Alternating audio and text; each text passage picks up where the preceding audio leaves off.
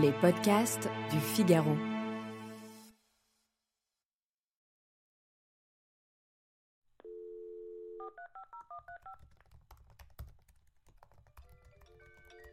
Comment se connecter à Internet? Aux origines, c'était avec un gros PC de bureau qui était relié via un câble Ethernet à un modem, qui lui-même était relié à une prise téléphonique. Puis est venu le PC portable pour se connecter partout où du Wi-Fi était disponible. Aujourd'hui, c'est le smartphone qui est devenu l'écran connecté numéro 1 grâce à l'Internet mobile. Et demain, qui prendra la place du smartphone? Est-ce que ce sera le casque de réalité virtuelle?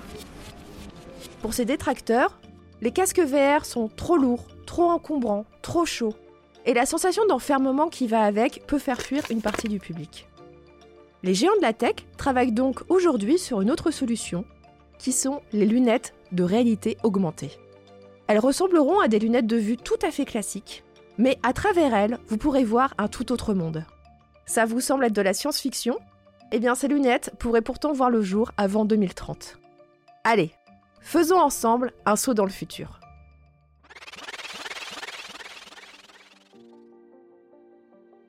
Bienvenue dans Question Tech, le podcast du Figaro qui répond à vos interrogations sur les nouvelles technologies. Je suis Chloé Voitier, je suis juriste au Figaro Économie, et nous allons regarder ensemble à quoi pourraient servir ces lunettes de réalité augmentée et qui travaillent aujourd'hui sur de tels projets. Vous allez voir, il y a déjà des lunettes de ce type dans le commerce, mais leurs fonctionnalités sont encore très très limitées. Mais avant de commencer, je vous propose un petit retour dans le passé. Nous sommes en 2012, Google vient de dévoiler son projet Google Glass. Ces lunettes, au design très identifiable, doivent permettre de prendre des photos, des vidéos et de consulter des applications. Mais rien ne s'est vraiment passé comme prévu. Les Google Glass sont devenus le symbole d'une société de surveillance où vous pourriez être filmé et scanné par n'importe qui sans vous en rendre compte. Elles ont cristallisé aussi la colère de certains habitants de San Francisco contre l'arrogance des géants de la Silicon Valley qui sont accusés à cette époque d'avoir fait flamber les prix de l'immobilier de la ville. Pour ne rien arranger, les Google Glass étaient encore loin d'être finies, elles manquaient d'applications, elles étaient pourtant vendues 1500 dollars. Bref, les Google Glass ne se sont pas vendus et le projet a fini dans un tiroir. On aurait pu croire qu'après cet échec, plus personne ne relancerait l'idée des lunettes de réalité augmentée. Et pourtant, dix ans plus tard, nous y voilà.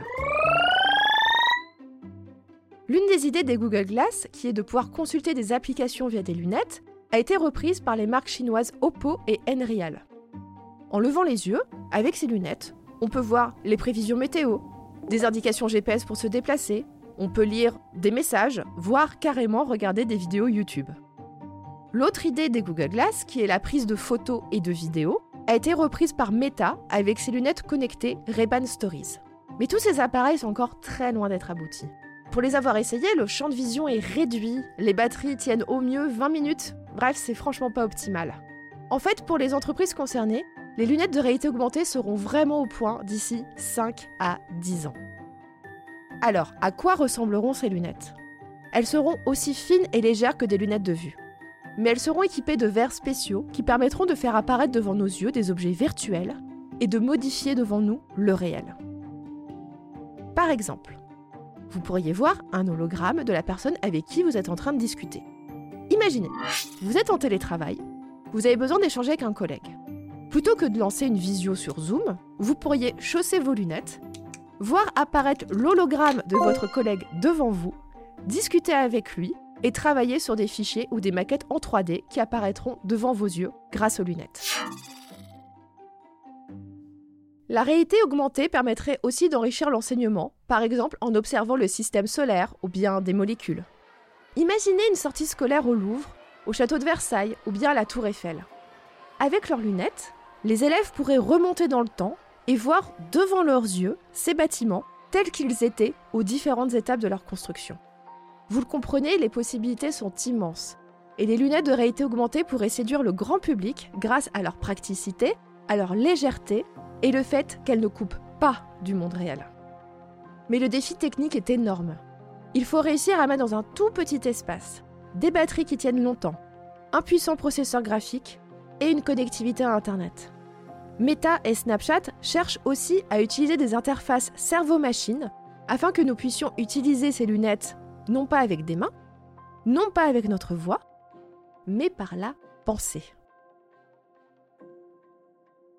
Vous comprenez maintenant pourquoi les lunettes de réalité augmentée ne verront pas le jour avant de longues années. Mais si ces projets aboutissent, ils pourraient bien révolutionner notre usage quotidien du numérique. Est-ce que cela sera pour le meilleur ou pour le pire? Ça, seul l'avenir le dira.